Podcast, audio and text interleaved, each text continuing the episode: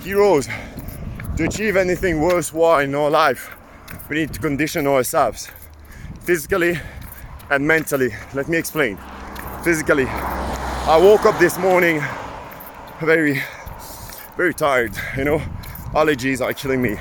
My muscles are sore as well from sports. And I have to go seven kilometers far from home. Usually I run or I take my bike. My bike is flat. So being super tired, I was considering walking. And you know, the time I stepped into my shoes, my running shoes, I knew that I wouldn't walk but run.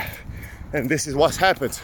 Sometimes we have to trick our mind with some physical, you know, actions that help us to achieve our goal.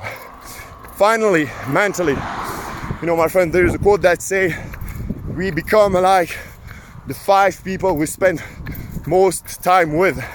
And I truly believe this. This is true. So now, let's do a mindset check.